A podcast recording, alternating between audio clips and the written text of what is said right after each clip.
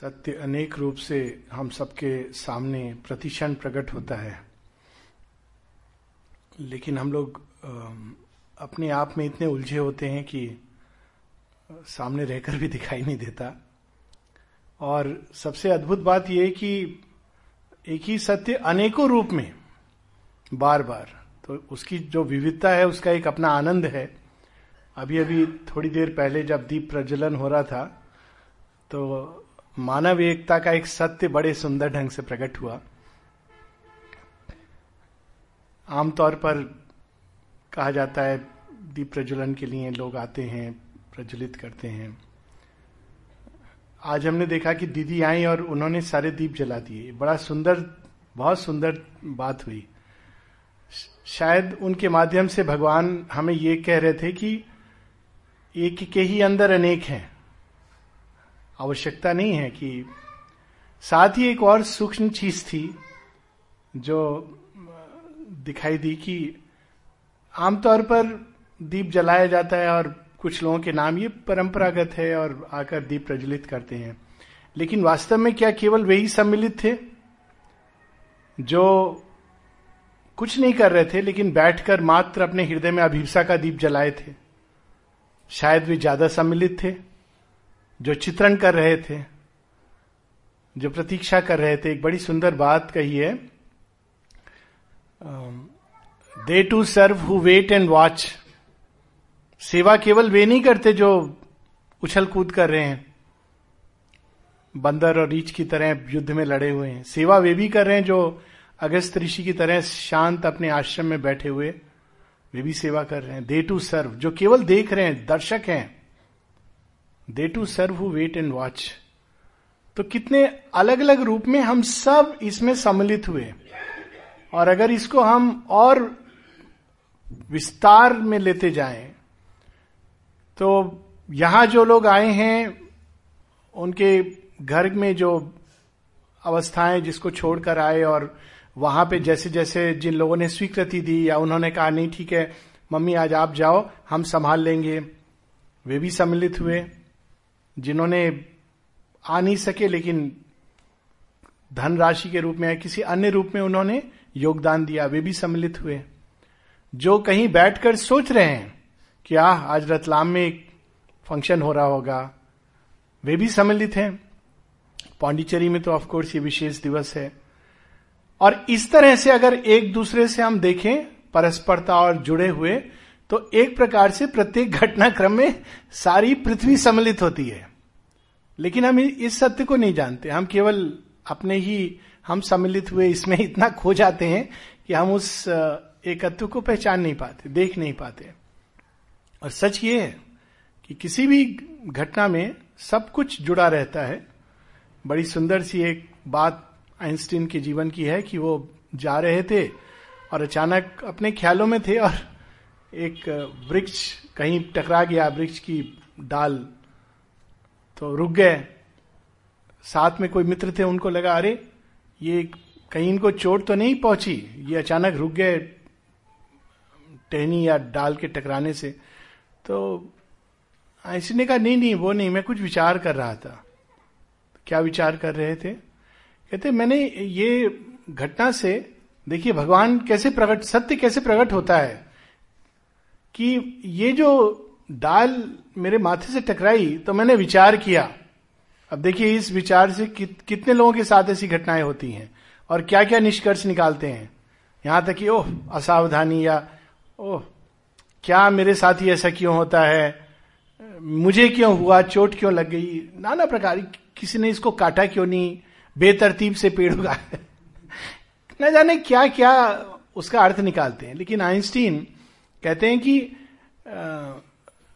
वास्तव में पूरा ब्रह्मांड इस एक घटना की रचना में लगा हुआ था। ये भी एक सत्य है। उसी घटना से, वृक्ष की डाल से सिर टकराना, आम घटना है, इस तरह की कुछ ना कुछ बातें होती रहती हैं। प्रत्येक घटना के पीछे पूरा ब्रह्मांड की ऊर्जा, शक्ति, शक्तियों का खेल मिल करके उसको सृष्टि करता है। और ये सत्य है, क्योंकि छोटी छोटी चीज़ें जो जुड़ी हुई हैं किसी भी घटनाक्रम से वास्तव में अगर हम देखें तो वे वास्तव में जुड़ी हुई है क्योंकि उसके पीछे एक एकत्व है जो कार्य कर रहा है। और हमें लगता है कि वो मात्र एक अपने आप में अलग थलग चीज़ है लेकिन वास्तव में अलग थलग कुछ भी नहीं है। ये एक आ, हमारे जीवन की एक अनेकों भ्रांतियों में से एक भ्रांति है जिसमें हम लोग जीते हैं। ये भ्रांति दी गई है एक प्रयोजन से परंतु उस दिशा में अभी ना जाए।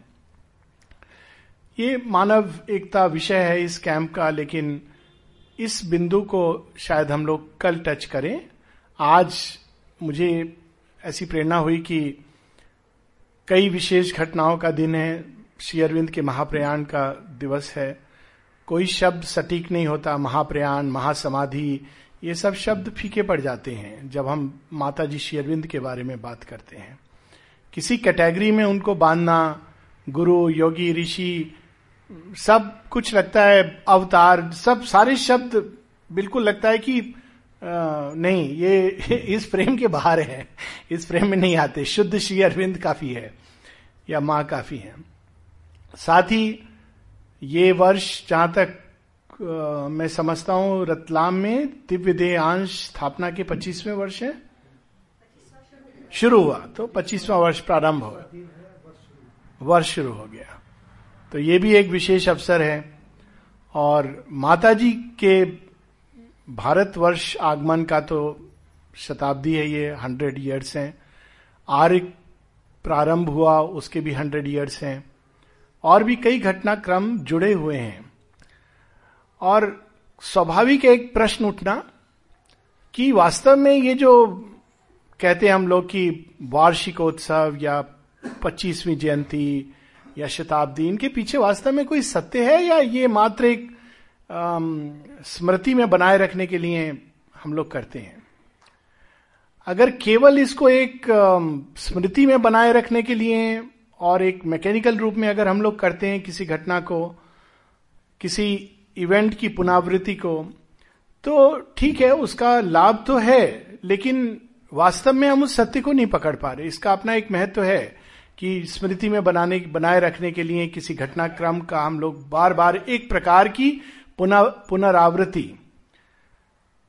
लेकिन इसके पीछे एक और भी सत्य है। दूसरा सत्य आता है सांकेतिक रूप से। सांकेतिक रूप से यह आता है कि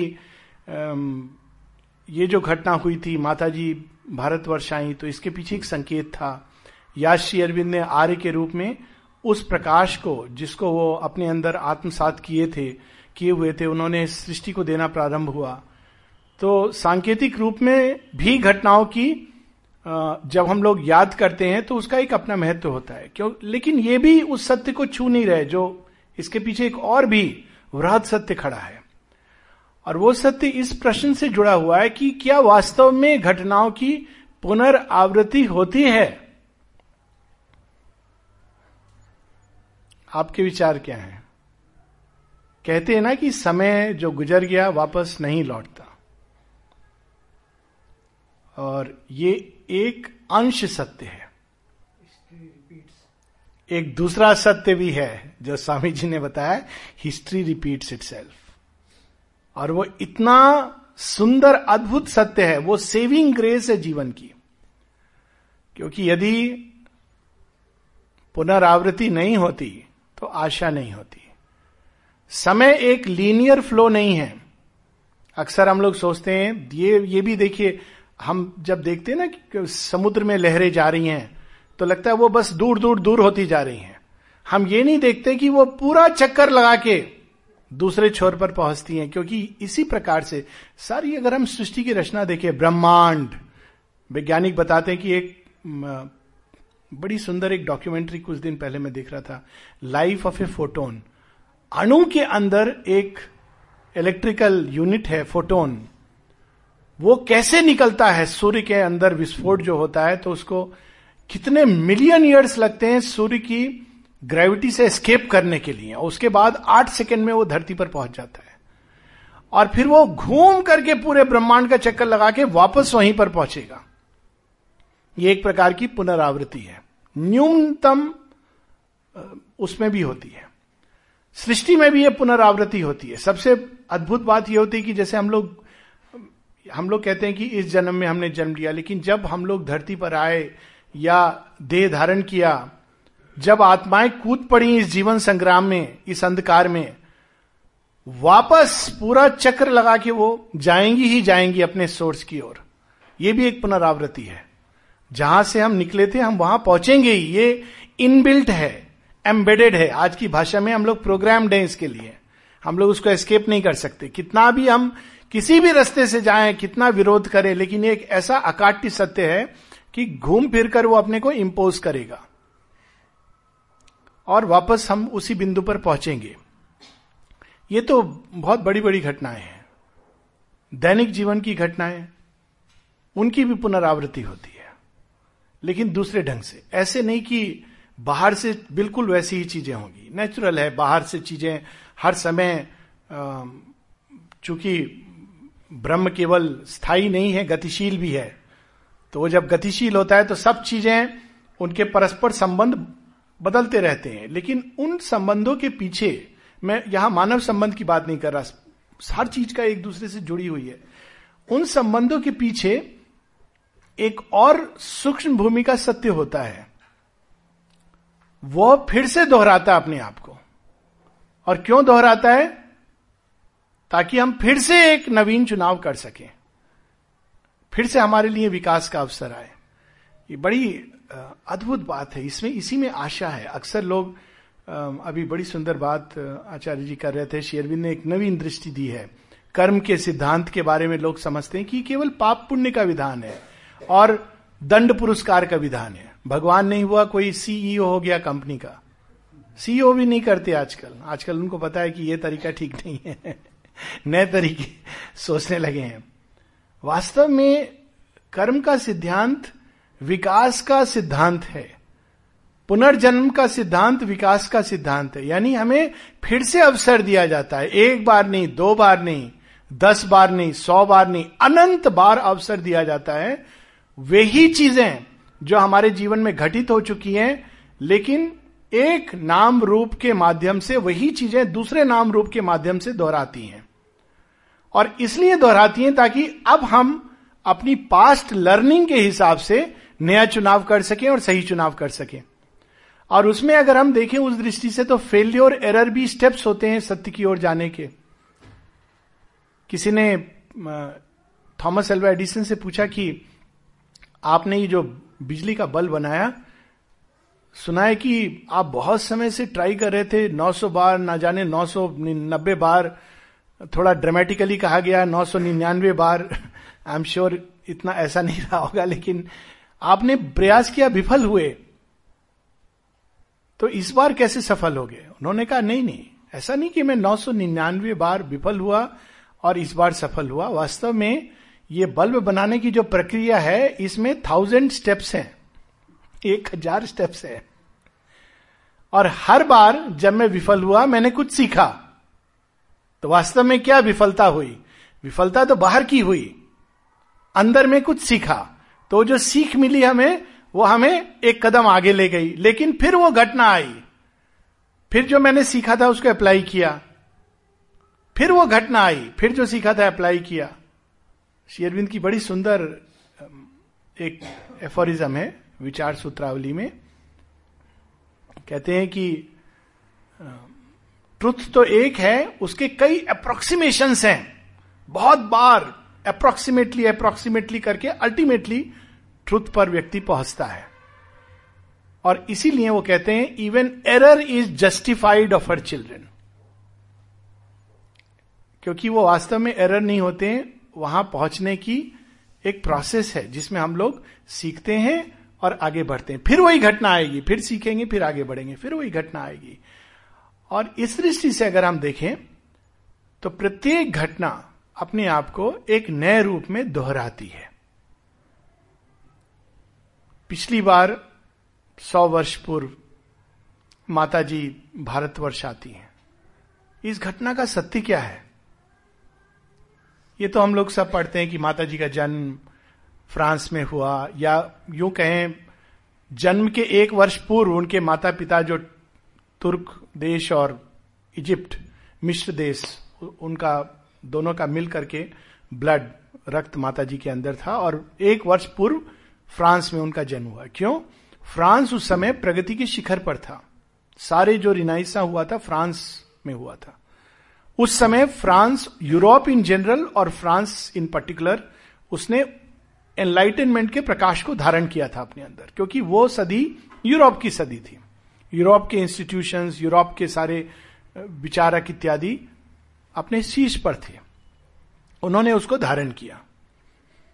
लेकिन उसके बाद क्या हुआ? वो शक्ति फिर से लौट करके भारत भूमि पर आती है। और फिर माता जी क्या कहती हैं?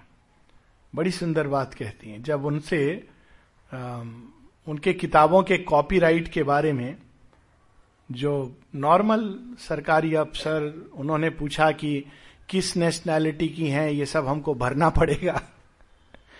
तो माता जी कहती हैं, ये सच है कि मेरा जन्म फ्रांस से हुआ तो मेरा शरीर फ्रांस को बिलोंग करता है। यह भी सच है कि मेरी आत्मा का चुनाव भारत है और मेरी आत्मा की दृष्टि से मैं भारत को बिलोंग करती हूँ। लेकिन इससे भी एक बड़ा सच है कि I belong to no nation no civilization no race कोई मानव समूह नहीं है जो कह सके कि ये केवल हमारी है क्लेम कर सके। आई ओबे नो रूलर मैं किसी रूलर की बात नहीं, मैं तो केवल सुप्रीम उसके कमांड पर हूँ। और उसी के कमांड को मानती हूँ, उसी को धारण करती हूँ। आगे लिखती हैं, किंतु चूँकि सरकार और सरकार के लोग और उनके तरीके इस सत्य को समझ नहीं पाते, इसलिए मैं कुछ भी नहीं कहना चाहूँगी। वो कहती हैं कि लोग कहते हैं, ये इंटेलेक्चुअल प्रॉपर्टी ये मेरी है। कहती नहीं, जो कुछ मेरे थ्रू प्रकट हुआ है वो मेरा नहीं है। देखिए, कितनी अद्भुत बात माता जी ने कॉपीराइट क्लेम नहीं करती हैं। माता जी की राइट रिटर्न उसमें कि कॉपीराइट यानी ये मेरा अधिकार है इस पर? किसने कह दिया? माता जी का भारत आगमन एक दृष्टि से, केवल एक एक दृष्टि से अगर हम देखें तो भारत में शक्ति का पुनरागमन है। क्या ये घटना दिख नहीं रही हमें कि सौ वर्ष बाद फिर से अपने को रिपीट कर रही है? ये किसी, कौन व्यक्ति, कौन समूह इसका इंस्ट्रूमेंट बनेगा, ये इंपॉर्टेंट नहीं है। वो घटना स्वयं को रिपीट कर रही है, लेकिन सूक्ष्म रूप में। फिर से लोगों के अंदर अपने आप एक चीज़ जाग रही है कि हाँ, भारतवर्ष एक गिरा हुआ, मैला, कुचला, ऐसा देश नहीं है। इसकी अपनी एक गरिमा है, अपना एक सत्य है, और उस सत्य को प्रकट करना है। एक अलग ऊर्जा, एक अलग एनर्जी प्राय प्राय सभी भारतीय इस समय महसूस करते हैं अपने अंदर। और एक बात मैं स्पष्ट कर दूँ, इस ऊर्जा का किसी पॉलिटिकल पार्टी से कोई संबंध नहीं है। ये अपने आप में स्वयं प्रकट है। और कोई भी आता इस अवसर पर तो वो उसको महसूस करता। लेकिन जब ये अवसर दोबारा आता है तो उसी के साथ में एक बहुत बड़ी चुनौती होती है। और जैसे कि मैं बात कर रहा था कि जब सत्य अपने को फिर से प्रकट करता है तो हमें फिर से चुनाव करने का अवसर देता है, फ्रीडम में काम करता है इंपोज नहीं करता है। वो ये नहीं कहेगा, आप शक्ति आ गई है तो सब ठीक होगा। ठीक होगा यदि हम चुनाव करें। सौ वर्ष पहले क्या चुनाव किया था भारत भूमि ने? भूमि ने तो खैर अलग ही चुनाव किया होगा, लेकिन भारत में हम सबने क्या चुनाव किया था? माता जी का आना एकदम एक अननोटिस्ड इवेंट था। किसने नोटिस किया था? एकमात्र श्री अरविंद ने। और शायद दो तीन लोग अमृत कुछ महसूस करते थे। ऐसे दो तीन लोग की ये बहुत बड़ी साधिका हैं। बाकी चीज़ें लोग नोटिस करते थे। शेयरविंद की एक गॉड्स लेबर पोयम है। अभी उसका ड्रामा भी हुआ था। आश्रम में पहले दिसंबर को हर साल होता है। नॉलेज के स्टूडेंट्स करते हैं। The truth of truth man fear and deny लोग क्या करते हैं? और आगे आती है, और ए डेमन ऑल्टर चूज़ वो जो सत्यों का जो सत्य होता है, उससे भयभीत होते हैं। सत्य से क्यों भयभीत होते हैं?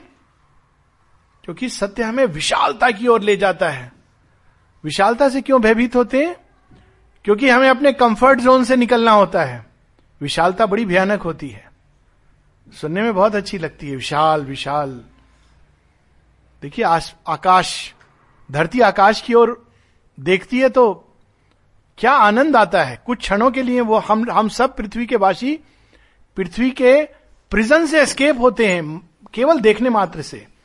चाहे हम सुबह के समय आकाश को देखें या रात के समय तारों को देखें ये बहुत सिंपल एक रेमेडी भी है by the way as a doctor आजमाई हुई रेमेडी जब कभी पीड़ा हो तकलीफ़ हो मानसिक शारीरिक इमोशनल um, और सेकुलर तरह से अगर हम भगवान को ध्यान करना चाहें तो केवल आकाश की ओर देखिए। रात है तो तारों को देखिए। कुछ करना नहीं है कुछ सोचना नहीं है केवल देखना है। कुछ क्षणों के बाद जब हम वापस आएँगे तो वो पीड़ा ऐसे बैकग्राउंड में चली जाएगी, मानो केवल उस विशालता के स्पर्श मात्र से हम लोग लिबरेट होते हैं। लेकिन उसी विशालता से भयभीत भी होते हैं। जब पहली बार वायुयान उड़ रहा था तो विल्बर राइट, ओलिवर राइट इन्होंने जो बनाया था, उनके पिता एक प्रचारक थे। तो वो अपने पुत्र से विमुख हो गए। गलत कर रहा है। तब भी यही होता था, आज भी यही होता है। गलत कर रहा है, ऐसे थोड़ी होता है। आकाश में उड़ेगा विमान।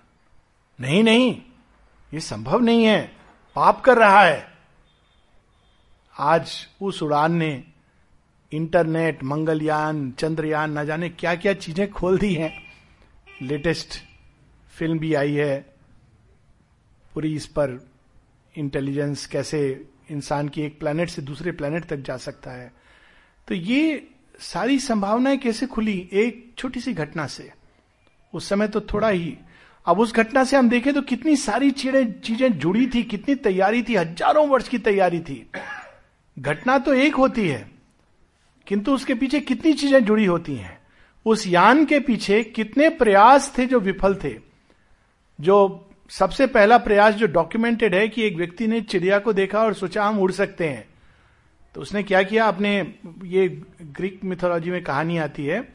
उसने अपने पंख बनाए और पंख बनाए और हाथों से बाँध दिए और कहा, चिड़िया क्या करती है? ऐसे उड़ती है? तो मैं भी ऐसे करूँगा तो उड़ जाऊँगा। और ज़ोर से दौड़ा और पहाड़ी थी, उसके नीचे क्लिफ था। तो उसने छलांग लगाई और ऐसे करने लगा और नतीजा तो पता है, लोग हंस के बोले होंगे, मूर्ख, आकाश की बराबरी कर सकता है कोई? लेकिन वो फेल्योर फेल्योर नहीं थी। शेयरविंद की एक लाइन है is failure is not failure whom God leads वो वास्तव में सफलता का पहला चरण था। क्या चरण था? किसी ने स्वप्न देखा। संभावना। लोगों ने मूर्ख कहा, पर किसी ने स्वप्न देखा। सौ वर्ष पूर्व माता जी शेरविंद ने भी एक स्वप्न देखा। और उस समय भी thy hope is chimera's head. लोगों ने क्या कहा? यही श्री अरविंद की God's labour sometime we should read it कि तुम ये जो कल्पना कर रहे हो, आशा कर रहे हो, मनुष्य मनुष्य से एक नई प्रजाति उत्पन्न ये सब शिमरा शिमरा एक ऐसा जीव होता है जो सिर कुछ और रहेगा, धड़ कुछ और रहेगा जो असंभव है, उड़ने वाला घोड़ा उच्च श्रवा लेकिन श्री अरविंद उसके बारे में ये कहते हैं कि earth imaginations are truths steeds in heaven the impossible God's sign of things to be जिसको हम कहते हैं असंभव। भगवान कहते हैं हाँ हाँ हाँ यही संभव होगा। द इम्पॉसिबल गॉड साइन कितनी अद्भुत बात है। ऑफ़ थिंग्स टू बी कैसा रहा होगा वो क्षण माता जी के आने के पीछे? शेयरविंद ने एक लाइन में इसको समराइज किया है। सावित्री में बहुत सारी अद्भुत पंक्तियाँ हैं जो चकित कर देती हैं, बिल्कुल हिला के रख देती हैं झकझोड़ के रख देती हैं। और कभी कभी वे पंक्तियाँ बड़े सरल रूप में शेयरविंद ने कही हैं। एक ऐसी पंक्ति है बुक वन कैंटो थ्री की प्रारंभ में। Book one, canto one, canto two भूमिका है। भूमिका देते हैं बैकड्रॉप देते हैं बैकग्राउंड कहानी किस चीज़ के विषय में है। सावित्री जो इसकी मुख्य नायिका हैं, उनके विषय में बताते हैं। थोड़ा बहुत बताते हैं कि सावित्री कौन है। बुक वन, कैंटो थ्री का प्रारंभ करते हैं। Her coming, they had asked for earth and men.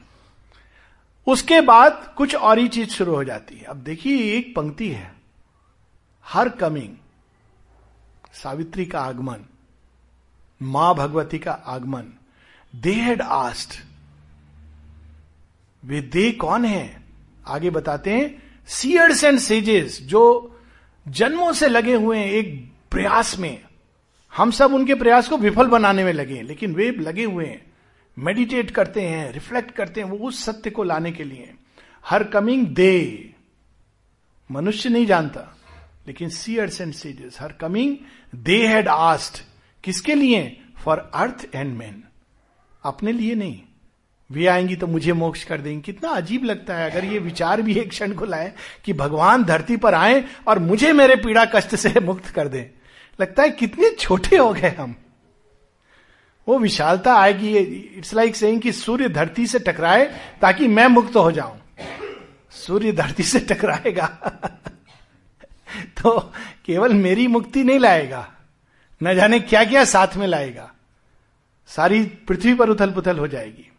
सौ वर्ष पूर्व वैसे ही अंधकार में माता जी का आगमन होता है। कोई नहीं पहचानता, कोई नहीं जानता। श्री अरविंद के घर में कहा गया है एक बहुत ही उच्च कोटि के यूरोपियन योगी आ रहे हैं और वे उनमें से नहीं है जो यूरोप में उस समय एक प्रकार की आ, कई चीज़ें चल रही थी जहाँ लोग हर नॉन फ़िज़िकल चीज़ को समझते थे कि ये योग का लक्षण है। अभी भी ऐसे ही होता है। कोई बाबा जी ने चमत्कार कर दिया मिठाई एक तो आश्चर्य हुआ मुझे सुन के कि कहते वो बाबा जी बड़े चमत्कारी हैं। क्यों चमत्कारी हैं? कहा, आप उनको जाकर के मन में सोचो कि आपको दिल्ली से अग्रवाल स्वीट की मिठाई चाहिए, वो क्षण में ले आएँगे। यानी बाबा जी के पास आदमी मिठाई खाने के लिए जाता है, अग्रवाल स्वीट की। इससे अच्छी तो मतलब रतलाम में इतने सारे दुकान, बाबा जी का कोई काम नहीं है, सिवाय मिठाई की दुकानें का धंधा बंद कर देंगे, फ्री में मिठाई ऐसे बिकने लगेगी। आदमी उसको समझता है कि ये चमत्कार है। लेकिन जो रियल चमत्कार होता है, उसकी ओर देखता भी नहीं the truth of truth man fear and deny man lights is little torches of hope that lead to a failing as a fragment of truth is is ultimate scope and in his pilgrimage तीर्थ यात्रा तो जहाँ भौतिक तीर्थ यात्रा समाप्त होती है, वहाँ से शुरू होती है। हम लोग क्या कहते हैं? हम लोग केदारनाथ हुआ है। अब देखिए, केदारनाथ क्यों डिस्ट्रॉय हुआ? उसके देखिए, बड़ी सुंदर चीज़ है। वास्तव में केदारनाथ जाने का अर्थ क्या है? केदारनाथ आदमी जाता है, वहाँ पर अरूप रूप में शिव है। वास्तव में वो ना शिवलिंग है, ना शिव की मूर्ति है। एक शिला है। तो अब कोई गया इतनी दूर शिव जी के दर्शन करने, मिला क्या पत्थर? अब शुरू करो। शिव जी के दर्शन की यात्रा, वो ज़्यादा कठिन है। तो शेरविंद कहते हैं एंड इन हिज पिलग्रिमेज लोग गंगा स्नान के लिए जाते हैं, एक होटल में ठहरते हैं, एक पंडित जी मिल जाते हैं, जिनको अपना घर गृहस्थी चलाना है, बच्चे को पढ़ाई वढ़ाई करानी है। तो पहले तो उन्हीं को भगवान मान लेता है कि जो कह रहे हैं, सही कह रहे हैं। फिर गंगा में जाके वो स्नान कर लिया और उसको लगता है, आ, गंगा में स्नान कर लिया। ये तो प्रारंभ था। स्नान तो अभी किया नहीं है। ये तो एंट्री पॉइंट है। रियल स्टोरी आश्रम में भी यह होता है। लोग सोचते हैं कि आश्रम हम आ गए अब हम उच्च कोटि के साधक बन गए, इसीलिए मैं इसके बहुत खिलाफ हूँ। रमेश जी, मैं आपको स्पष्ट कर दूँ I am totally against eulogizing people केवल हमको एक मार्श अरविंद को ही योलोजाइज करना है, और किसी को नहीं। पांडिचेरी से वरिष्ठ साधक पधारे ये बिल्कुल इसका कोई औचित्य नहीं है, क्योंकि बहुत सारे लोग हैं जो बहुत दूर हैं पांडिचेरी से, लेकिन अंदर पांडिचेरी के ज़्यादा पास हैं। क्योंकि वे माँ श्री अरविंद से जुड़े हैं। और बहुत सारे लोग हैं जो वहीं रह रहे हैं। पचास वर्षों से रह रहे हैं। लेकिन उतनी कोसों दूर हैं माँ श्री अरविंद से। तो वास्तव में वो तो एक एंट्री पॉइंट है। कई लोग उसको कल्बिनेशन समझ लेते हैं कि अब हम, हमने आश्रम ज्वाइन कर लिया, अब हम आश्रमाइट बन गए। केंद्रों में भी ये होता है। हम केंद्र में आने लगे, केंद्र में जुड़ गए, हमें एक प्रभारी प्रबंधक, कोई एक मिल गई उपाधि। इट इज़ नथिंग अब शुरू हो रही है असली यात्रा। ये तो एक एंट्री पॉइंट है। ये एंट्री पॉइंट कई तरह से होता है। माता जी का आना एक एंट्री पॉइंट है। लेकिन कैसे हम उस घटना को अपने जीवन में दोहराते हैं? जब माँ आती हैं तो जैसा मैंने बताया, ये यूरोपियन योगीज अचानक श्री अरविंद के घर में चेंजेस आए। महालक्ष्मी आ रही हैं, राज राजेश्वरी। श्री अरविंद तो जानते हैं। तो वे क्या करती हैं? क्या करते हैं श्री अरविंद? कहते हैं, पूरे गार्डन की क्लीनिंग हुई अमृतदा बताते हैं। और एक इलेक्ट्रिक बल्ब कहीं से ढूंढ ढांड के उन्होंने लगाया। दो चेयर भी रख दी। शेरविंद तो सन्यासी की तरह जीवन जीते थे। और माता जी कहती भी हैं उस समय के चित्र के बारे में। जब श्री अरविंद एसेटिक फ़ेज़ से बाहर आ रहे हैं, तपस्वी। हमारे यहाँ कहानी होती है ना कि कैलाश में शिव तपस्या कर रहे हैं। ये बड़ी सुंदर सीरियल चल रहा है, महादेव। पता नहीं कोई देखता है कि नहीं। आई फॉलो इट रेगुलरली बड़ा इंटरेस्टिंग सीरियल है। कई माँ शेरविंद के सत्य उसमें आते हैं। पार्वती के आगमन से क्या होता है? कैलाश हरा भरा हो जाता है। अजीब लगता होगा ना, ये कैलाश हरा भरा कैसे है? कैलाश तो बर्फ़ होना चाहिए। But with the coming of mother everything changes how beautiful तो जब माँ आती हैं, आने के पूर्व ही। और माँ जब श्री अरविंद को देखती हैं तो माँ क्या कहती है? अभी बात हो रही थी कि हम नाम नहीं दे किसी श्रेणी में नहीं बाँध सकते। माता जी भी ऐसे ही कुछ करती हैं। He whom we saw yesterday is here upon earth वो ये भी नहीं कहती, भगवान धरती पर हैं, या, ऋषि को आ गए महायोगी को मैंने देखा। ही, कितना पावरफुल वर्ड है।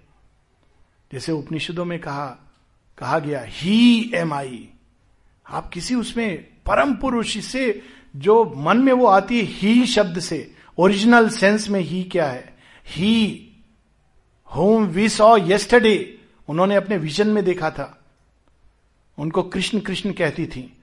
और माँ बताती कि पहली बार जब वे उनके सामने आए तो वे कुछ नहीं जानती थी भारत की वेशभूषा के बारे में, केवल इतना जानती थी जैसे बाकी लोग जानते थे कि वो एक बड़ी अजीब सी, अद्भुत सी जगह है।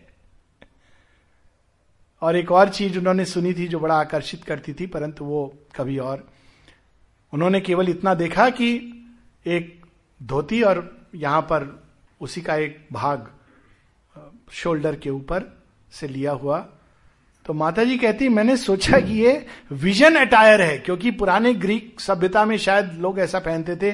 तो विजन में जब प्रकट होते हैं देवता तो इस प्रकार की ड्रेस पहनते हैं। तो माता जी के लिए था कि ये विजन अटायर है। विजन में कई बार इस प्रकार के। और वो कई देवी, देवता ऋषि, मुनि, गौतम बुद्ध, उनकी प्रेयर्स में ये सब उनके सामने आते थे। जीसस क्राइस्ट जो आकर के उनको अपने अपने समय का सत्य भेंट कर रहे हैं, क्योंकि उनको आगे ले जाना है। तो इसको भी माता जी कहती हैं विजन अटायर लेकिन कहीं ना कहीं कि यह सत्य कभी ना कभी प्रकट होगा। इस विजन के बहुत ही शीघ्र, जल्दी ही वो तेयों से मिलती हैं। तेयों उनके अकल्ट गुरु थे, और अगर आप ध्यान से देखें, त्यों की आकृति कुछ कुछ कहीं कहीं एक बड़ी वेग रिजेंबलेंस श्री अरविंद से है। तो माता जी एक क्षण को देखती कहती है, अरे, फिर कहती, नहीं, इसके अंदर से मुझे वे स्पंदन नहीं आ रहे। जो मुझे, उसमें तो स्पंदन कुछ और ही थे। आनंद के, प्रकाश के, जो उच्चतम धारण किए हो कोई वे स्पंदन थे। ये स्पंदन इसके अंदर से नहीं आते त्यों तो वास्तव में मृत्यु का असुर था। और उसके पास अंधकार के जगत का सारा सत्य उसने ऑकल्ट नॉलेज इकट्ठा कर रखी थी। वैसे ही जैसे माता जी ने प्रकाश का सारा सत्य अपने अंदर धारण किए हुए थे। तो ये भी एक अद्भुत मिलना था। माता जी उससे सारे अंधकार के सीक्रेट सीखती हैं और वो माता जी से प्रकाश के सारे सीक्रेट्स चाहता है। और उसकी तो एक बड़ी छोटी सी एक कहानी है, जो शायद सुनी भी हो, लेकिन बड़ी अद्भुत कहानी है। माता जी के जीवन की स्टोरी एक अपने आप में एक पुराण है और वास्तव में इसकी कभी इस तरह से लिखी जानी चाहिए। तो एक माता जी ट्रांस में, समाधि में बारह लोगों में चली जाती थी। लोग तो सात की बात करते हैं। अलग अलग करके देह। तो एक बार वे वहाँ पहुँच जाती हैं जहाँ पर मंत्र ऑफ़ लाइफ, वो एक ऐसा मंत्र है जिससे किसी को भी मृत को आप जीवित कर सकते हो। और बाहर उसके लिखा है, मीरा। माता जी संस्कृत जानती थी, उन्होंने संस्कृत पढ़ी थी। ईश उपनिषद को उन्होंने संस्कृत में लिखा हुआ है। आने के पहले नारद के भक्ति सूत्र को उन्होंने फ्रेंच में ट्रांसलेट, कुछ पोर्शंस भगवत गीता का सत्य आत्मसात कर चुकी थी। ये सब ऑलरेडी वो कर चुकी थी। तो वो जब देखती हैं तो वो त्यों को बताती हैं कि मैं हाँ हाँ हाँ तुम इसको लाके मुझे दे दो।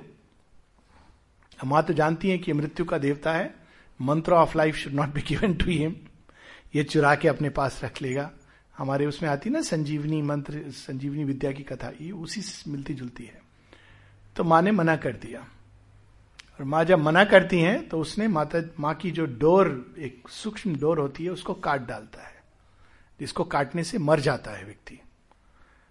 तो माँ कहती है took all my occult knowledge to join it again और वो भी इतना भयभीत हो गया कि मैंने क्या कर दिया? क्योंकि वो जानता था कि ये कौन है। उनकी वाइफ भी जानती थी, जो बहुत ही अकल्टिस्ट थी तो उसने जोड़ दिया, फिर से माता जी शरीर में आती है। ये सब माँ कर चुकी थी। और तब इसके बाद जब वो शेयरविंद के सामने खड़ी होती हैं, वही अटायर जो उन्होंने विजन में देखा, और माँ कहती हैं he whom we saw yesterday diary में लिखती हैं is here upon earth his presence is enough और कुछ नहीं करना है उनको। वे हैं। देह में इतना ही काफ़ी है कि सारी सृष्टि, सारी पृथ्वी अज्ञान से, अचित से, अंधकार से मुक्त होगी। ये निश्चित है। सूर्य अगर पृथ्वी से टकरा जाए तो क्या निश्चित है? पृथ्वी का भस्म होना, इसमें कोई डाउट ही नहीं हो सकता किसी को। सूर्य को कुछ करना नहीं है। उसको बस आकर के जुड़ जाना है। बाकी सब कार्य तो सतह होगा। श्री अरविंद से किसी ने पूछा कि आपने क्या अनुभव किया माता जी के आने पर? श्री अरविंद कहते हैं, पहली बार सृष्टि में मैंने एक आमूल चूल सर्वांगीण समर्पण मूर्तमान होते हुए देखा। फॉर द फ़र्स्ट टाइम समर्पण की तो बात होती है, लेकिन समर्पण, आत्मा का समर्पण, नक्षिक तक समर्पण, उच्चतम अवस्था से नक्षिक। माता जी ने इसीलिए वो प्रेयर दी ना prayer for those wish to serve the divine प्रार्थना और ध्यान में अंतिम प्रेयर है। उसमें वो कहती हाईएस्ट हाइट्स देखिए, हम लोग समर्पण क्या करते हैं? निम्न चीज़ों का समर्पण करके उच्चतम में चले गए।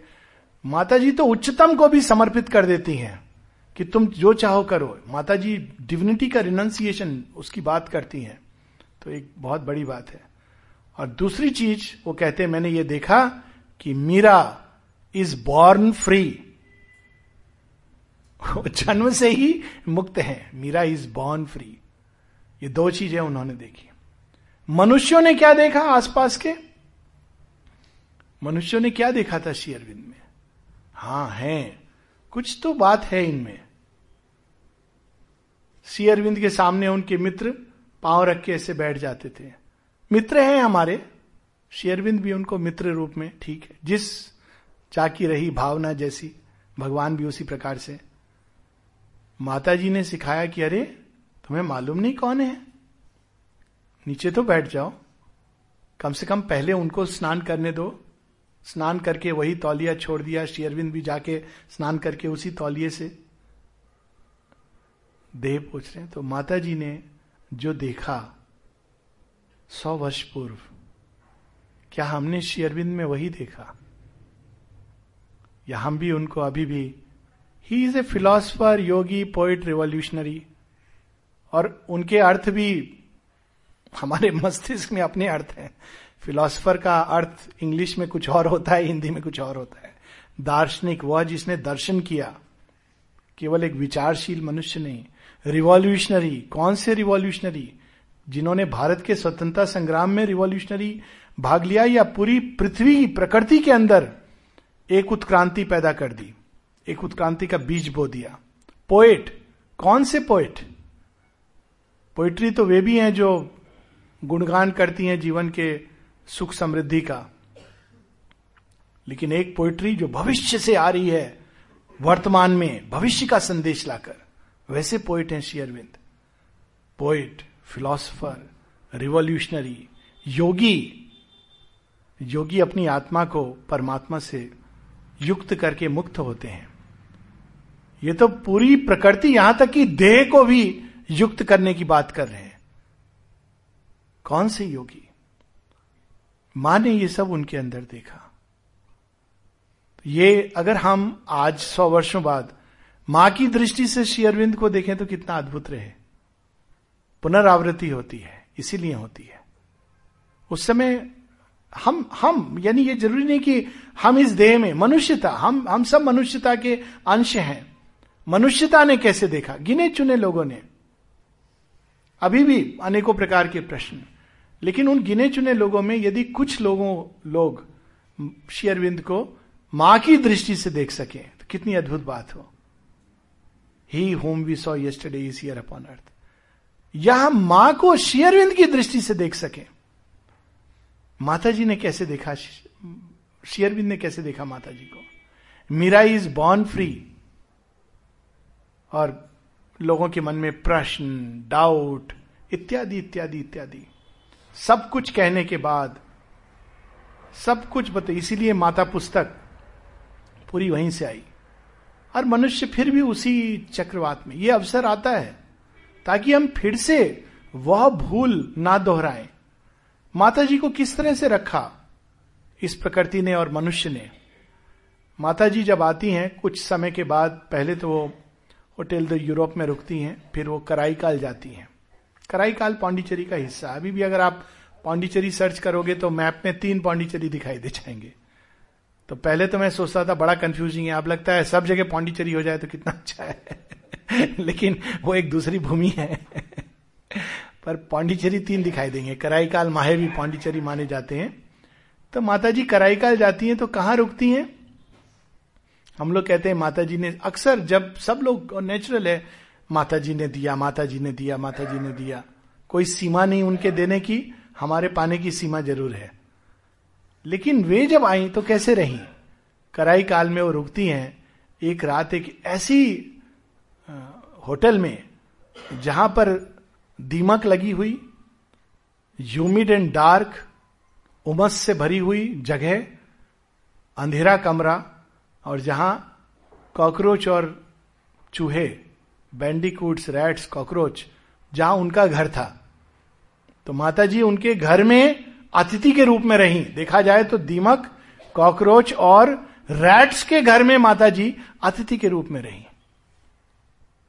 क्या यह भी हमारी चेतना का सत्य नहीं है कि माता जी the immanent dwells in man as in his own house Gita में कितनी सुंदर लाइन है। मानवी तनु आश्रितम। मनुष्य के शरीर में क्या नहीं भरा है? कितनी गतिविधियाँ हमारी कॉकरोच की ही तरह। संक्रामक। कितनी ही गतिविधियाँ हैं चूहे की तरह। सस्पिशन से भरा हुआ। भय से भरा हुआ। कई चीज़ों को नष्ट करने वाला। और माता जी फिर भी दीमक। जीवन में दिमक लगी होना क्या करती है वो? सब कुछ खा लेती है, नष्ट कर देती है। सबसे बाकी तो नष्ट हम स्वयं अपना विनाश करते हैं। हमारी ही ऐसी गतिविधियाँ हैं जो अपना ही विनाश। सावित्री में एक लाइन है, क्वीन कहती है this human creature is his own worst foe Gita यही कहती है आत्मेवात्मनो बंधु आत्मनेव रिपुर आत्मना। हमारा शत्रु कोई बाहर नहीं है।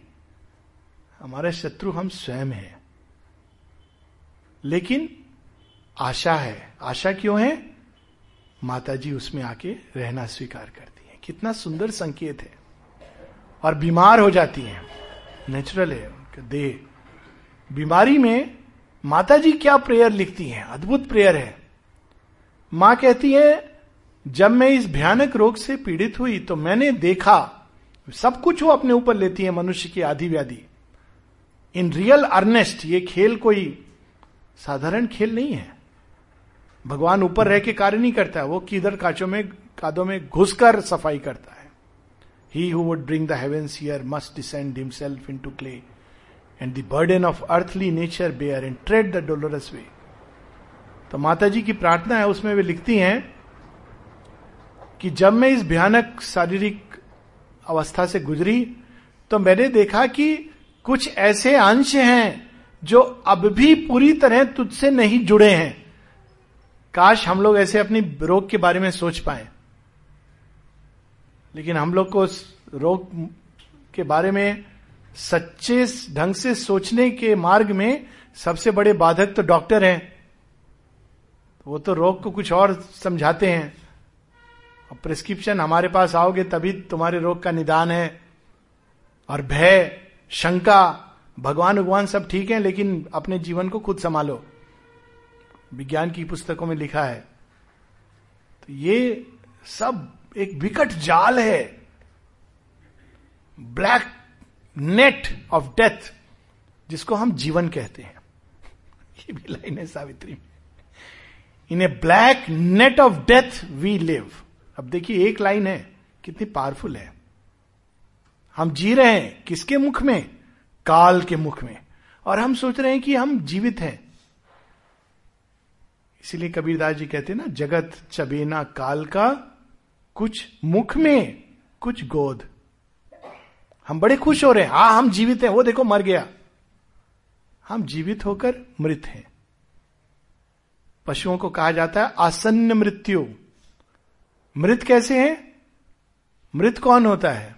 संवेदनाहीन, स्फूर्णाहीन, विवेकहीन, ज्ञानहीन, सब हीन हीन हीन, सब आप कर दो तो मृत हो गया। संज्ञाहीन। हम कैसे संज्ञाहीन हैं? जीवन के सत्य से अनभिज्ञ हैं। न सत्य देख पाते, न सुन पाते, न चख पाते, न स्मेल कर पाते न स्पर्श कर पाते। हम जिन चीज़ों का स्पर्श इत्यादि करते हैं, वास्तव में वो अज्ञान अंधकार हमारे लिए आकृति प्रकट करता है और हम सोचते हैं ये सत्य है। तो देखिए, संज्ञाहीन है हम लोग। अगर उस दृष्टि से देखा जाए, ज्ञानहीन है। हर साल पढ़ते हैं, सुनते हैं, रोज पढ़ते हैं, सुनते हैं। मनुष्य के अंदर आत्मा नाम की भी कोई चीज़ होती है। लेकिन उसको नहीं प्राप्त करते, जानते नहीं। आत्महीन तो ज्ञानहीन। भगवान है, मानते हैं, जानते नहीं तो ज्ञानहीन। स्फूर्णाहीन, संवेदनाहीन। संवेदना केवल वो नहीं होती कि मनुष्य मनुष्य के लिए महसूस करे। वो तो मिनिमम है। उसके आगे वो केवल मनुष्यों के लिए नहीं जीव जंतुओं के लिए महसूस करे। उसके आगे वो केवल जीव जंतुओं के लिए नहीं इन एनिमेट मैटर धरती पर पड़े हुए डस्ट के लिए भी महसूस करे। और उसके आगे वो चलकर सब चीज़ों के अंदर ईश्वर तत्व को महसूस करे। तो हम लोग तो नहीं महसूस करते। अधिकांश मनुष्यता की यही अवस्था है। तो हम लोग संवेदनाहीन भी हैं। मृत्यु के पास में जी रहे हैं, बड़े आनंदित हो रहे हैं। आह कंफर्ट जोन ये हमारा कंफर्ट जोन है। आप देखते हैं ना, मृत्यु के, मृत्यु किस चीज़ से मारती है? पाश। कहते हैं ना, यम क्या है? पाश। पाश कैसे जगड़ता है यम? आप देखेंगे बचपन में बच्चा बड़ा उन्मुक्त, अंदर में उसके सब संभावनाएँ। हनुमान जी छलांग लगा के पहुँच गए हाँ पहुँच गए, संभव है। अनेकों स्वप्न लेकर सब कुछ बच्चे के लिए संभव होता है। शरीर से कुछ भी संभव नहीं, अंदर में सब संभावनाएँ लेकर। यम का पास कैसे प्रारंभ होता है? जब माता पिता कहते हैं यम रूपी माता पिता नहीं जानते, ये सब कल्पना जगत में मत रहो। धरती की हकीकत को नहीं जानते। मेहनत नहीं करोगे तो क्या होगा? घास छीलोगे? आश्रम में एक बड़े सुंदर, अभी हाल में एक आश्रम आइट है। बचपन से वहीं पर पढ़े। बड़े अच्छे मनुष्य हैं। तो उनसे एक मीटिंग में गए, जहाँ पुलिस के अधिकारी थे, उच्च अधिकारी वगैरह, मैं भी था वहाँ पे। तो उन्होंने कहा, आप आप क्या करते सबका परिचय हुआ, उनसे पूछा, आप क्या करते हैं? तो हंस के बोले, मैं घास छीलता हूँ। स्पोर्ट्स ग्राउंड में वो घास छीलते हैं। फिर उन्होंने कहा, बचपन में ऐसे ही कहा जाता है ना कि बड़े होके घास छीलोगे। तो मैं तो बड़ा आनंदित हूँ घास छील के। तो मुझे पता नहीं इसको डराया क्यों जाता है कि घास छीलने में कोई भगवान के आश्रम में घास छीलता हूँ। कितनी बड़ी बात है। तो ये पाश वहाँ से शुरू होता है। अज्ञान को ही हम ज्ञान समझ के जकड़ते रहते हैं। अगर किसी ने अगर किताबें नहीं पढ़ी, कोर्स की, फ़र्स्ट नहीं आया, ये नहीं तो कितने टेंस होते हैं पेरेंट्स एक क्षण को वो देखते नहीं कि इस बच्चे के अंदर सदगुण नहीं आ रहे। ये कितना स्वार्थी हो रहा है। ये तो संवेदनहीन हो रहा है। इसके लिए चिंतित नहीं होते। अधिकांश पेरेंट्स बड़ी अनफॉर्चुनेट बात है, इसके लिए बिल्कुल चिंतित नहीं होते। लेकिन इसके लिए ज़रूर चिंतित होते हैं, उसके मार्क्स कितने आए हैं। यानी संवेदना कोई गुण ही नहीं है। महसूस करना कोई गुण ही नहीं है। पैसा कितना कमाएगा ये गुण है। पोस्ट कौन सी होगी? तो यम के बड़े दूत हैं, यमदूत। पहले यमदूत तो पेरेंट्स बन जाते हैं अनजाने में। फिर बाकी सब शिक्षक बनते हैं, अभिभावक। इत्यादि इत्यादि। फाइनली यम कहता है, आप तो पूरी तरह मेरे जकड़ में हो, फिर वो थोड़ा सा पास हिलाता है। तो जब पचास के करीब अपना पास टाइट करता है तो आप देखेंगे जोड़ों में दर्द शुरू हो जाएगा। कमर में ये क्या है पाश है ना? टाइट हो गया। चलने में मुश्किल हो रही है। तो साथ में दोहरा पाश होता है, एक बाहरी पाश हो गया। फिर अंदर से कहता है, अरे, समय बड़ा कम बचा। तो होना क्या चाहिए? समय इतना कम बचा, अब तो मैं भगवान की ओर मुड़ जाऊँ। उल्टा होता है। समय इतना कम बचा। अब तो मैं थोड़ा और धन संग्रह कर लू। कम से कम जाने वाले दिनों में फ़्लाइट का आनंद ले लूँ। देखिए, यम का दोहरा पास। फिर और जकड़ता है। जब और हिलाता है तो दांत वांत झड़ने शुरू हो जाते हैं। वृक्ष को आप ज़ोर से हिलाएँ तो क्या होगा? फल फूल गिर जाएँगे। यम का पाश माता जी क्या करती है? हमें सब पाशों से मुक्त करती है। वो हमें नहीं चाहिए, क्योंकि हमको कंफर्ट जोन चाहिए। यम कंफर्ट जोन में बाँध देता है। इसी को कहते हैं इग्नोरेंस और वो कैसे बांधता है? हमें हमारी मिथ्या पहचान से जोड़कर। पहली मिथ्या पहचान हम ये देह हैं, दूसरी मिथ्या पहचान ये मेरे माता पिता हैं, तीसरी मिथ्या पहचान ये मेरी जाति है, प्रजाति है, मेरा सरनेम है, मैं तो ठाकुरों के यहाँ से हूँ, मैं तो ब्राह्मण हूँ। ये सब मिथ्या पहचान पकड़ करके ये मैं इस धर्म का अनुयायी हूँ। मैं तो इस धर्म का हूँ। मैं तो सबसे उच्च कोटि का धर्म, मेरा धर्म है। दूसरा भी यही कहता है। और इसी मिथ्या पहचान का अल्टीमेट नतीजा आइसिस होता है, जो हम लोग पढ़ रहे हैं आजकल। Islamic State. तो ये मिथ्या पहचानों में हम जकड़े होते हैं और बड़े खुश होते हैं। और भगवान आते हैं तो ये सब कुछ झकझोड़ देते हैं। ये रिवॉल्यूशन माता जी कहती हैं, उनके मन में तो ये था कि वो सब कुछ वो तो महाकाली की शक्ति लेके आई हैं। बिल्कुल छिन्न भिन्न कर दें, जब उन्होंने ये अवस्था देखी। लेकिन वो तो बड़ा भयानक होता तो उस सारे रूप को अपने अंदर ले जाती हैं और क्या बन जाती है? महासरस्वती के रूप में कार्य प्रारंभ करती है। छोटा छोटा कार्य छोटा छोटा कार्य व्यवस्थित करना। वहाँ से प्रारंभ करती है। अधिकांश समय अपने अंदर ही बहुत मिलती जुलती नहीं थी माँ। और कुछ लोगों ने महसूस करना प्रारंभ किया कि माँ कौन है। तो अमृतदा एक बार श्री अरविंद से कहते हैं कि सुना है बहुत उच्च कोटि की योगी हैं वो। सिद्धविंद कहते हैं, यस। तो वो लेकिन बाहर आके हम लोगों से मिलती जुलती नहीं। तो श्रीविंद कहते हैं, यस।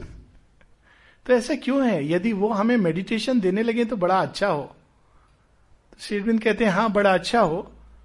एक समय आएगा जब दिव्य प्रेम और दिव्य की सेवा के हेतु वे बाहर निकलेंगी और वास्तव में वो पृथ्वी के लिए एक बड़ा ही अद्भुत और सौभाग्यपूर्ण दिन होगा।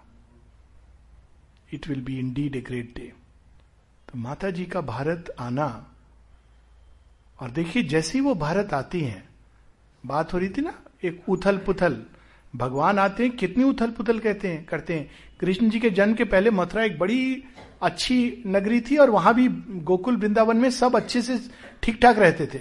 अपना मटकी में दूध, दही जमा किया और मक्खन ले जाके 80 परसेंट टैक्स दे दिया कंस को, बाकी एंजॉय किया। कृष्ण आते हैं तो दोहरी प्रॉब्लम क्रिएट करते हैं।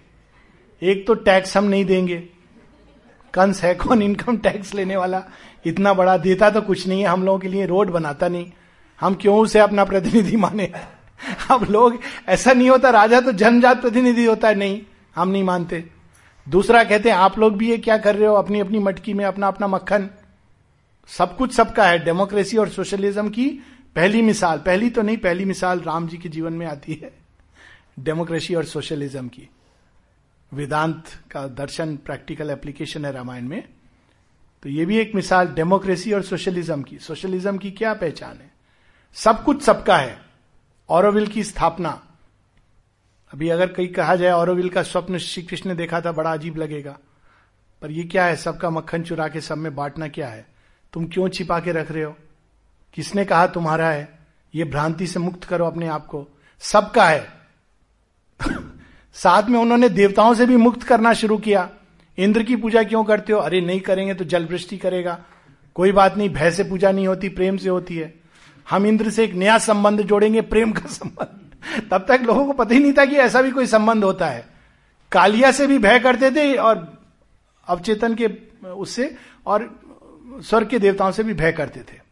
श्री कृष्ण सिखाते हैं, कालिया से भी नृत्य करो उसके साथ, प्रेम का संबंध जोड़ो और इंद्र से भी प्रेम का संबंध जोड़ो। भयभीत होकर संबंध मत जोड़ो। एक नई चीज़ तो क्या करते हैं, वो क्रांति ले आते हैं। सब उलट पुलट हो जाता है, राज्य उलट पुलट हो जाता है।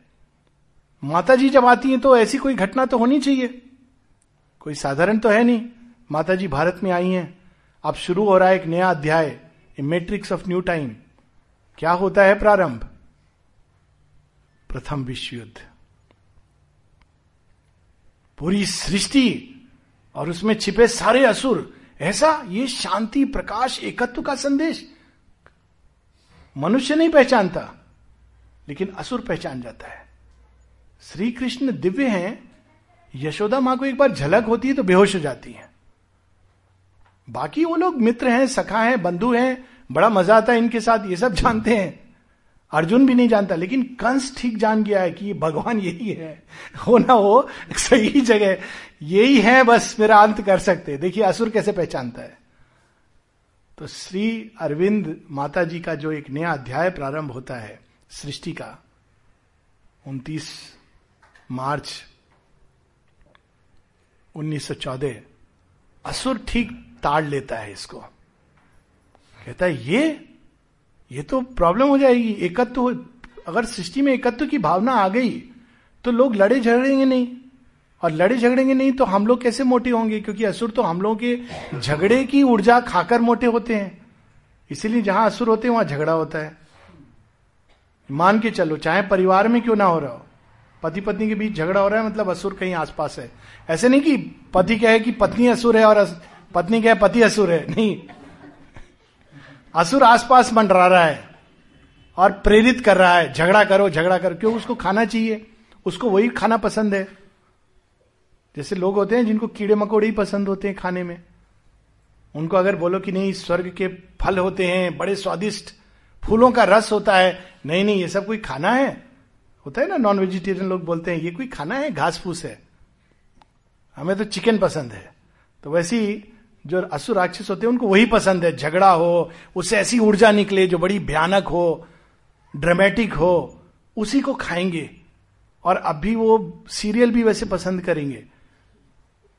क्योंकि उनको वही पसंद है।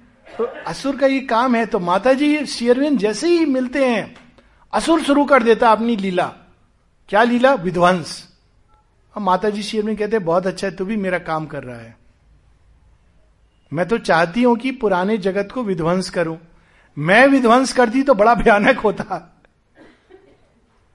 तू करेगा तो मैं जो सत्य का एसेंस है उसको तो बचा लूँगी। जो मिथ्यात्व है वो विध्वंस कर दे। तो क्या हुआ? सारी असुर के एक्शन से देखिए, इसी समय की घटना की बात कर रहा हूँ। दो तीन बड़ी सुंदर बातें हुई। 1914 से 1918 के बीच 1919 से बीच के बीच में जहाँ एक और महाविध्वंस हुआ, शिव का तांडव। वहीं एक नई सृष्टि के बीज बोए गए। क्या बीज थे वो? पहली चीज़, इस महाविनाश की लीला से मनुष्य के अंदर पहली बार आधुनिक जगत में सचेतन रूप से जागृत अवस्था में, बाहरी चेतना में मानव एकता का बीज बोया गया। और वो, उसने क्या रूप लिया? League of Nations. आज हम लोग कहते हैं ना यूएनओ इत्यादि। कहाँ से प्रारंभ? लीग ऑफ़ नेशंस प्रारंभ क्यों हुआ था? युद्ध के महाविनाश के बाद राष्ट्रों ने मिलकर संधि की। अब हम एकजुट रहेंगे। हम प्रतीक्षा नहीं करेंगे कि हिटलर जैसा कोई असुर हमें कुचल डाले। लेकिन नेचुरली उसके अंदर कोई फॉल्ट था तो वो दूसरी बात है, द्वितीय विश्व युद्ध will talk about it later लेकिन पहला बीज उसी समय, भगवान ने उस घटना को भी एक माध्यम बना दिया। दूसरी चीज़ क्या प्रकट हुई? कई जो पुरुष थे, जैसे हम लोग अक्सर पढ़ते हैं ना कि क्षत्रिय वंश का नाश हो गया, परशुराम ने क्षत्रियों का नाश किया और उनके जीवन में दो घटनाएँ देखते हैं। बड़ी अजीब लगती है घटनाएँ। परशुराम ने अपनी माँ को गला काटा और फिर जीवित किया। है ना? पढ़ते ना हम लोग?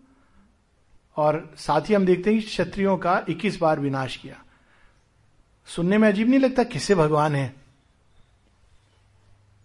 ये विनाश नव निर्माण अपनी माँ का गला काटना पिता के कहने पर और फिर से उनको जीवित करना। ये इस बात का संकेत है कि उन्होंने नारी तत्व को अपने पुराने रूप से मुक्ति दी और नए रूप में स्थापित किया।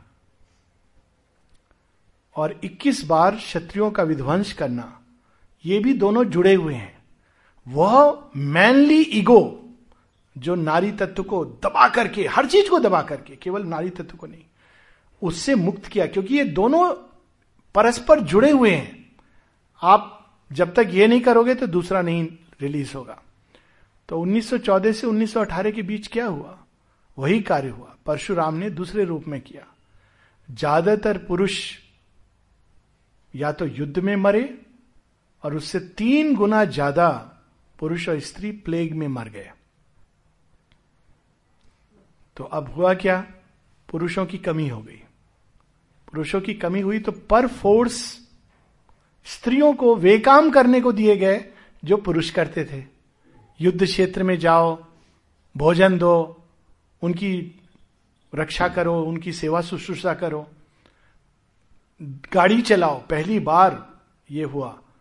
और उसमें एक वो भी थी जो बाद में आश्रम आई, वुड्रो विल्सन की डॉटर, प्रेसिडेंट की डॉटर, निष्ठा, जिनका नाम श्री अरविंद ने दिया, निष्ठा। और इस कारण वो बीमार हो गई, नर्वस ब्रेकडाउन हुआ। वो जाकर गाड़ी भी चलाती थी। सैनिकों को भोजन दे रही हैं, सब दे रही हैं, म्यूज़िक बजा करके कि उनके अंदर प्रेरणा आए, उत्साह भरे। तो फेमिनिस्ट मूवमेंट, आज हम लोग कहते हैं ना, नारी प्राय स्वतंत्र हो गई है पुरुष से, लेकिन अभी अपने आप से स्वतंत्र नहीं हुई। वो असली स्वतंत्रता है, वो कभी और। लेकिन उसका प्रारंभ कहाँ हुआ? माता जी जैसे ही आती हैं, एक विश्व युद्ध होता है और विश्व युद्ध में फेमिनिस्ट मूवमेंट जन्म लेता है। क्योंकि जब देखा नारियों ने कि हम तो सब कुछ कर सकते हैं, जो पुरुष कर रहा है, हम इनके अधीन क्यों रहे? ये वहाँ से शुरुआत हुई। ये शायद कई लोगों को पता हो, ना पता हो और माता जी इसकी बात करती हैं। उसी समय 1915-16 में माता जी की एक टॉक है, ऑन विमेन, जापान में दी है। और माता जी कहती हैं, स्वतंत्रता, नारी स्वतंत्रता का प्रारंभ हो चुका है। लेकिन अभी भी हम इस स्वतंत्रता को गलत रूप में समझ रहे हैं। इसका असली रूप क्या होगा? ये सब माँ बताती हैं कि नारी को शक्ति के रूप में स्वयं को जागृत करना है। ये तो माता जी के जीवन में बॉर्न फ्री इसका क्या अर्थ है? किस किस से वो फ्री हैं? ये भी एक पहचान होती है ज्ञान की। What does it mean Mirra is born free तो उसी समय हम देखते हैं कि क्रांतियाँ, कई क्रांतियाँ शुरू होती हैं। एक तीसरी और चीज़ होती है, जहाँ मृत्यु का नृत्य हो रहा है। माता जी कहती हैं, जब मैंने युद्ध में लोग आ रहे थे, उनको देखा माता जी ने ये सब किया है। केवल उन्होंने एक आश्रम में बैठ के साधना नहीं की है। कंफर्टेबल साधना। वो युद्ध क्षेत्र में गई, वहाँ मृतकों का देखा, परिजनों को शांति देना, आशा देना और जो बीमार है उनका उपचार करना। माँ कहती, जब मैंने देखा उनको तो मुझे दो तीन बातें स्पष्ट हुई। एक और मैंने देखा, इस युद्ध के पीछे रुद्र और काली की शक्तियाँ कार्य कर रही हैं। साथ ही देखा कि अगर ये शक्तियाँ हालाँकि दिव्य हैं, ये आउट ऑफ़ कंट्रोल हो जाएँगी असुर के कब्जे में और फिर ये शक्तियाँ एक बिल्कुल दूसरा रूप ले सकती हैं। और लेकिन सबसे बड़ी बात उन्होंने देखी कि युद्ध की जो विभीषिका है, उससे, उसमें से जो गुजरे हैं, उस अग्नि ने, नरक अग्नि ने, इन सबको शुद्ध पवित्र करने का कार्य किया है। और वे सब लोग जो इस युद्ध से गुजरे हैं, उनके अंदर एक बहुत ही अद्भुत ग्रहणशीलता प्रकट हो गई है दिव्य शक्तियों के प्रति। एक सटल ट्रूथ माता जी रिवील करती है। जब भी हम लोग नरक अग्नि से गुजरते हैं, शनि की साढ़े साथी या क्या राहु की ढाई साल क्या क्या होता है ना? कुछ कुछ टाइम जोन शायद गलत होंगे, पर ऐसी कुछ होता है। तो लोग पता नहीं कहाँ कहाँ जाते हैं। आप सनी टेंपल जाके दिया जलाओ या पंडित को पैसे दो, साढ़े सात साल गुजरेंगे गुजरेंगे। क्यों? दिमाग में आ गया ना साढ़े सात साल। तो हर घटना को आप साढ़े साथी से खरौच भी लगी तो साढ़े साथी चल रही जी, क्या कहें? सनी की ऐसे भी हो, चोट वोट लगती है।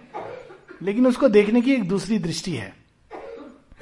और वो ये कि ये साढ़े सात साल मेरी भगवान तैयार कर रहे हैं अपने स्पर्श के लिए। ये नरक आग्नि इसलिए दी गई है ताकि मैं स्वर्ग भोग का अधिकारी बन सकूँ। ये सब घटनाएँ एक साथ माता जी के आने के समय।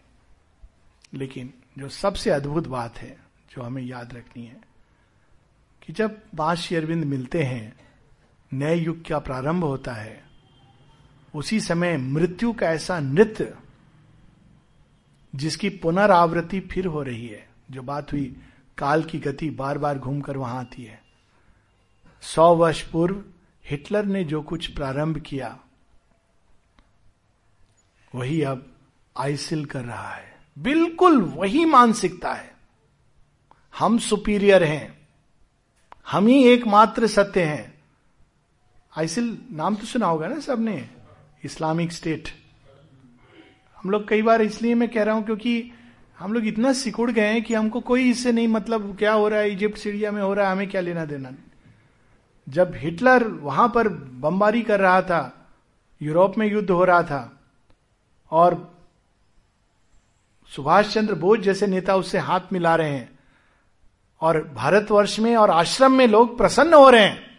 देखा, इंग्लैंड को मार पड़ रही है। तो शेयरविंद कहते हैं, तुम लोग प्रसन्न हो रहे हो? मूर्ख हो क्या? तुम्हें मालूम नहीं हिटलर अगर बच गया तो क्या होगा? तुम्हें लगता है कि भारतवर्ष बचा रहेगा? ना केवल बचा नहीं रहेगा, मेरा कार्य दसों हज़ारों वर्ष पीछे चला जाएगा। और यदि तुम लोग चाहते हो कि आश्रम बंद हो जाए तो मैं ही बंद कर देता हूँ। तुम लोग लिख के मुझे बता दो। परंतु हिटलर का अगर साथ दोगे अपने मन के अंदर तो निश्चित रूप से तुम उसी दिशा में जा रहे हो। वही चीज़ हम देखते हैं, पुनरावृत्ति। बिल्कुल सौ वर्ष exactly around the same time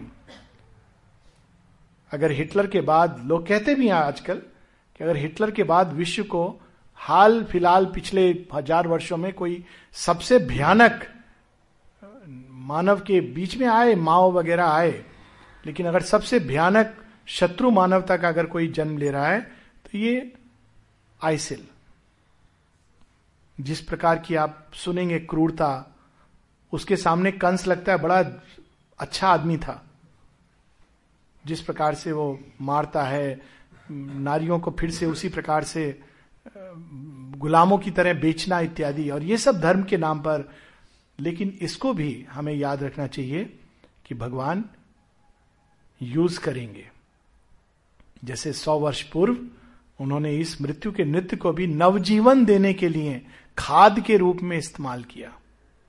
पौधे में खाद भी चाहिए ना? खाद क्या होती? वे सब चीज़ें जो वेस्ट होती हैं, जो अब निष्कासित हो गई जो even poisonous not poison in that sense परंतु मनुष्य उसको लेगा तो पॉइजन का कार्य करेंगे। उसी को डालकर धरती में धरती के अंदर बीज को सड़ाया गलाया जाता है नवजीवन के लिए। तो ये भी खाद का ही कार्य करेगा। सौ वर्ष पूर्व इसी प्रकार से मा, माता जी श्री अरविंद ने नए संसार की रचना शुरू की। तो हम लोग क्या करें? हम लोग वह करें जो मार्ग उन्होंने दिखाया। जब विश्व में ये सब हो रहा था श्री अरविंद प्रकाश के बीज बिखेर रहे थे। किस चीज़ के रूप में? आर्य के रूप में। आर्य शब्द को भी डिस्टॉर्ट कर दिया गया था। हिटलर ने आर्य शब्द, हम आर्य जाति हैं, ओरिजिनल, डिस्टॉर्ट हो गई थी। आर्य जाति कौन सी है? वह जो शक्ति शक्ति के अनुसार, शक्ति है तो सब कुछ है। अब फिर से सौ वर्ष बाद आर्य की भी शताब्दी है। श्री अरविंद ने एक्सप्लेन करते हैं। शायद हमें पढ़ना चाहिए किसी समय शाम को। आर्य शब्द का अर्थ क्या है? हम लोग बहुत गर्व करते हैं इस बात पर कि हम लोग भारतीय हैं। बहुत अच्छी बात है। लेकिन भारतीयता क्या है? भारत में उस समय जो लोग रहते थे, वे खुद को ये नहीं कहते थे कि हम भारतीय हैं। वे कहते थे, हम आर्य हैं। एक दूसरे को संबोधित करते थे, आर्य, बाद में नाम। ये शब्द क्या है? कौन होता है आर्य? तो श्री अरविंद इसमें कहते हैं कि आर्य शब्द मूल में अर धातु से निकलता है। और इस धातु से दो चीज़ें बनती हैं। दो दो प्रमुख शब्द, कई शब्द बनते हैं। एक है हल की नोक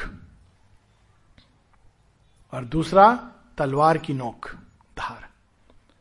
तो कहते हैं, आर्य भी एक किसान है जो अपने ही चेतना, अपनी ही भूमि कौन सी है? ये देह एक भूमि है। इस भूमि को जोतता है ताकि इस भूमि के अंदर जो दिव्य बीज दबा है, वो प्रस्फुटित हो सके। तो पहला काम तो आर्य ये करता है। जो भी अपनी प्रकृति की भूमि को जोत रहा है, अंदर में प्रकाश के बीज को प्रकट करने के लिए वो आर्य है। माता जी यही परिभाषा सुपरमैन की देती हैं। Whoever is working toward self mastery and self conquest is an apprentice superman दूसरा आर्य क्या करता है? तलवार लेकर युद्ध करता है। किसके विरुद्ध युद्ध करता है? अंधकार के विरुद्ध। चाहे वो बाहर प्रतीकात्मक हो या उससे भी अधिक अपने अंदर अंधकार। जो भी प्रकाश, ज्ञान इसकी खड़ग लेकर अपने अंदर के प्रकाश को नष्ट कर रहा है, वह आर्य है। लेकिन उसके आगे और एक चीज़ कहते हैं। कहते हैं, लेकिन आर्य जिस चीज़ को विजित करता है, उसको नष्ट नहीं करता, उसको रूपांतरित करता है। ये देखिए, ये डिफरेंस है। हमारे यहाँ भी हम लोग देखते हैं चक्रवर्ती सम्राट और अश्वमेध यज्ञ। बड़ी बड़ी बहुत गुड़ सत्य हैं अश्वमेध यज्ञ और चक्रवर्ती सम्राट के। तो जो चक्रवर्ती सम्राट बनता था, आप देखेंगे महाभारत में आती है, वो यज्ञ करता था। अरे, तुम्हें जीतना है लोगों को यज्ञ क्यों कर रहे हो? अपनी विजय के लिए ये कोई बात हुई? और पुरोहित आते थे। यज्ञ का अर्थ ही यह था कि जो भी विजय होगा, वो सब में वितरित होगा। वो केवल विजित करके नष्ट नहीं करता था। जो आइसिल, हिटलर, इनमें हम देखते हैं। वो जो कुछ विजित करता था, उसको और अधिक प्रॉस्परस बना देता था। यानी, अब यह मेरे कब्जे में आया तो अब यहाँ के रिसोर्सेज इससे जोड़कर, इस भूमि को मैं प्रस्फुटित करूँगा, और वहाँ के जो रिसोर्सेज हैं, यहाँ जोड़कर इसको भी प्रस्फुटित करूँगा।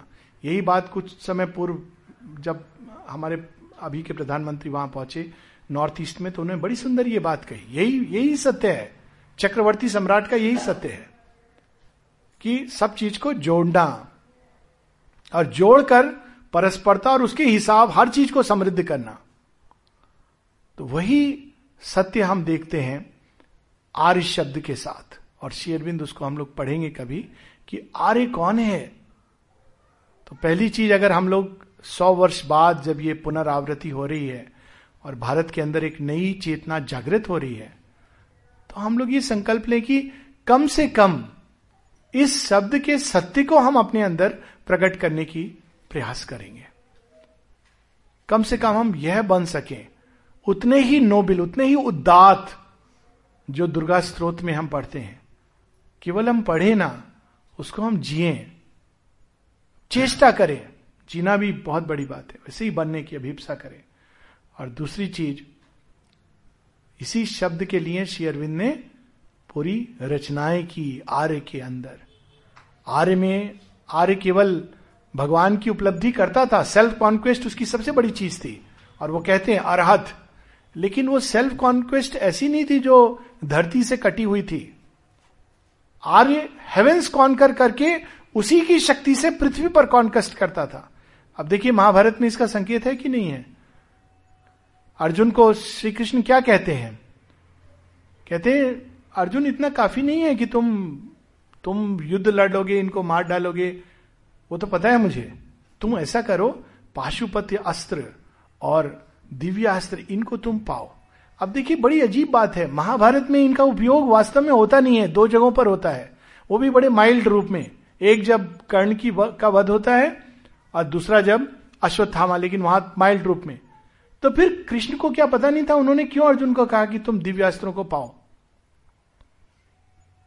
Is very interesting it is an embodying the divine powers and weapons जो आवश्यक होंगे आने वाले युग में। उनको एम्बॉडी करना। दिव्यास्त्र केवल एक बाहर के तीर धनुष नहीं है, वो अंदर में प्राप्त किए जाते हैं। और वो शक्ति नष्ट कर सकती है अज्ञान अंधकार और बड़े से बड़े अज्ञान अंधकार के दैत्य रूपी प्रतीक को भी। माता जी कहती हैं, अपने ढंग से कहती हैं कि अगर तुम उस शक्ति को धारण करो तो भयानक से भयानक, क्रूर से क्रूर राक्षस तुम्हारे सामने खड़ा हो जाए, तुम्हारा कुछ नहीं बिगाड़ सकता। क्योंकि तुमने अपने अंदर उस शक्ति को धारण किया हुआ है। वो दिव्यास्त्र है। तो वो कहते हैं, अर्जुन, इतना काफ़ी नहीं है, तू मार देगा। वो तो पता है, तू बहुत एक्सपर्ट है। और तू कर देगा ये। और मैं तेरे साथ हूँ तो आई विल मैनेज इट लेकिन इतना काफ़ी नहीं है। You aspire for these celestial weapons तो आर्य वो भी है जो स्वर्ग की विजय स्वर्ग के लिए नहीं करता, धरती पे समृद्धि लाने के लिए करता है। जैसे श्री कृष्ण स्वर्ग पर विजय करके पारिजात को लाकर धरती में बोते हैं। ट्री ऑफ़ एस्पिरेशन सो ये सारी चीज़ें, उस एक शब्द अगर हम इतना ही करें कि ये साल आर्य शब्द पे मेडिटेट करें। और आर्य कैसे बनना है, वो जो उन्होंने पाँच साल सारा लिटरेचर दिया synthesis of yoga life divine human cycle future poetry ये सब के नाम से फाउंडेशन ऑफ़ इंडियन कल्चर अगर हम लोग ये बस प्रण ले लें कि आने वाले पाँच साल में हम लोग श्री अरविंद की पूरी वाणी पढ़ लेंगे तो कितनी अच्छी बात हो। That will be the real homage to the mother's coming क्योंकि माता जी के ही आने पर, चाहे वो किसने कहा, क्यों कहा, वो भी उसके पीछे सुख सत्य को हम लोग पकड़ सकते हैं but let me not go into that परंतु इतना तो सत्य है कि माता जी के आने के बाद शीघ्र ही मार्च उनतीस, समझिए, अप्रैल में, जून में 21 जून को डिक्लेयर हो गया था कि आर्य, और 15 अगस्त 1914 में प्रथम बार आर्य की जब प्रथम संस्करण है, वो निकला था, फ़र्स्ट प्रतिलिपि। तो अगर हम लोग आने वाले समय माता जी की शताब्दी पर जगह जगह सेमिनार ये सब करने की बजाय विचार waste of time and waste of money in my view maybe it is not मेरे थोड़े रेडिकल व्यूज़ हैं ये सब, चीज़ों का उतना वो नहीं। ठीक है, थोड़ा बहुत ये मथती हैं, परंतु रियल चीज़ करें कि माता जी और श्री अरविंद को, हम माँ को श्री अरविंद की दृष्टि से देखें और श्री अरविंद को माँ की दृष्टि से देखें, क्योंकि यही तो वो दृष्टि है जो हमें प्राप्त नहीं है और प्राप्त करनी है। मानना काफ़ी नहीं है, श्रद्धा काफ़ी नहीं है, देखना आवश्यक है, जानना आवश्यक है। और साथ ही हम लोग आर्य को पढ़ें और आर्य शब्द की गहरी से गहरे सत्य को अपने अंदर आत्मसात करके उतारने की चेष्टा करें। उस एक शब्द में सब कुछ है, जिसको बाद में सुपरमैन कहते हैं श्री अरविंद। वास्तव में वो कौन है? आर्य है। सच्चे शब्दों में आर्य है। हम लोग यहाँ रुकेंगे और शाम के सत्र में प्रश्नोत्तर रखेंगे। साढ़े तीन बजे